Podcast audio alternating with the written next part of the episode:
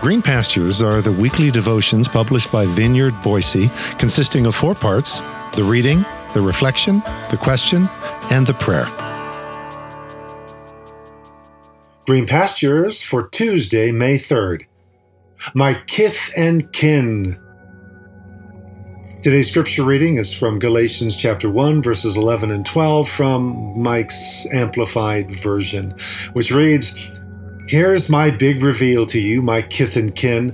The good news messaged by me was no mere human construct. I didn't download it from any human source, nor did I receive it in the course syllabus of any human institution. No. We're talking direct, revelatory download from Jesus the Messiah himself." This is God's Word. Translational asterisk, kith and kin is my translational way of avoiding the somewhat cumbersome brothers and sisters option employed by more recent translations of the Greek word adelphoi, which literally means brothers, as in male siblings. The fact is, in the ancient Greco-Roman and Hebraic world, the common practice was to address a combined audience of men and women with a masculine plural of brothers, or even men and brothers. This, of course, does reflect a patriarchal slant within those cultures, as well as within our own, that marginalized women, to say nothing of children and youth, and empowered men as the authoritative voice and presence within the community. Along with the other New Testament writers, Paul accommodates this usage even while challenging it within this very letter of Galatians, challenging the very basis for the social hierarchy implied and served by it. Though that's a bit of a spoiler. You'll find it at the end of page three of the letter. At any rate, I wanted to resist the patriarchal overtones of brothers while at the same time avoiding the laborious, to me, sounding brothers and sisters, which can almost sound like the women are being tacked on, perhaps grudgingly, as a bow to more current, enlightened usage. Though the Inclusive Bible, published by Anglican bishops, it's actually a delightful and refreshing translation, it goes one further by putting women first. What a concept! As they translate adelphoi, my sisters and brothers. Bully for them, though I confess that still takes a bit of getting used to for me each time I encounter it, along with listing patriarchs' wives before the patriarchs in Genesis and elsewhere, as in the God of Sarah and Abraham, Rebekah and Isaac, Rachel and Leah and Bilhah and Zilpah, and Jacob, et cetera. Yeah, just a bit of getting used to, though I'm sure I can hear Sarah saying that it's about time. Anyway, my dilemma, since Paul was being inclusive rather than dismissive of women when he said brothers, how to reflect that in a way that less laboriously and more inherently includes both genders. In fact, that even could potentially transcend the binary of male and female genders, since, like it or not, things are getting a bit more complicated within this family we know as humanity. Some translators grappling with this very challenge opt for family as a term of all-embracing direct address. Okay, maybe. But then I thought, what about kith and kin? That's a generic verbal three-syllable net that has a more archaic sound to it, specifically an archaic Scottish sound to it. And as my friend Jake Chadney would always tell us each time we visited Scotland on mission, if it's not Scottish, it's crap. Sorry for the off-color word. I, being of more noble spiritual stock, of course, would personally have made a more sanctified word choice. Kith and kin means essentially friends and family, referring to those you know, those you claim, those who are yours, those who, whether blood-related or not, are your people, period. And the Galatians were Paul's people.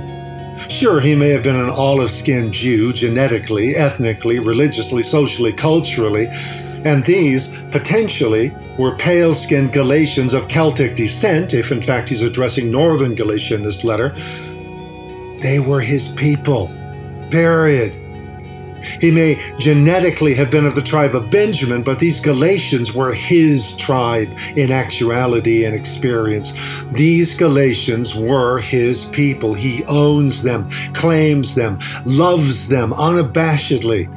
They were then and forever his kith and kin, and they didn't have to cut off a piece of their flesh to prove it or make it so. This is what Jesus does. He makes kith and kin of us all. And he makes kith and kin not because we belong to the same club requiring we cut off a piece of ourselves to get through the door, and then by maintaining a good standing through performative compliance with all of the club's rules and regulations. No, we are made kith and kin through Jesus, by the mutual discovery of a common humanity in Jesus, anchored in ever-deepening faith, expressing itself by love. Now there, I've gone and done it. I just gave away the very heart of this letter to the Galatians. Spoilers. Sorry, not sorry. Not only that, my translational asterisk just ran away with the entire day's reflective thought. Also, sorry, not sorry. My dear kith and kin. So, what to read now? How about the punchline of Galatians at the end of the third page? I just telegraphed in my spoiler reflections. You'll find it in Galatians three, twenty-six through twenty-eight. Read and ponder in the translation of your choice, but for those who wish to risk puckering, here's Mike's Amplified translation to try on for size. For you are all fully empowered sons and daughters of God through exercising life-changing trust in the Messiah, Jesus. For as many as took the baptismal plunge into the Messiah emerged fully outfitted with the Messiah. The result? All the usual constricting and dividing human categories lie in the rubble of the prison we left behind. Now there is no Jew or Greek. Now there is no slave or free. Now there is no male or female. And these are just for starters. You add in all the other constricting categories we've managed to carry with us still out of the rubble of our unredeemed past. For this is how it stands now. You all one in the Messiah, Jesus. Now, go ahead and pause for a moment of self-reflection and prayer.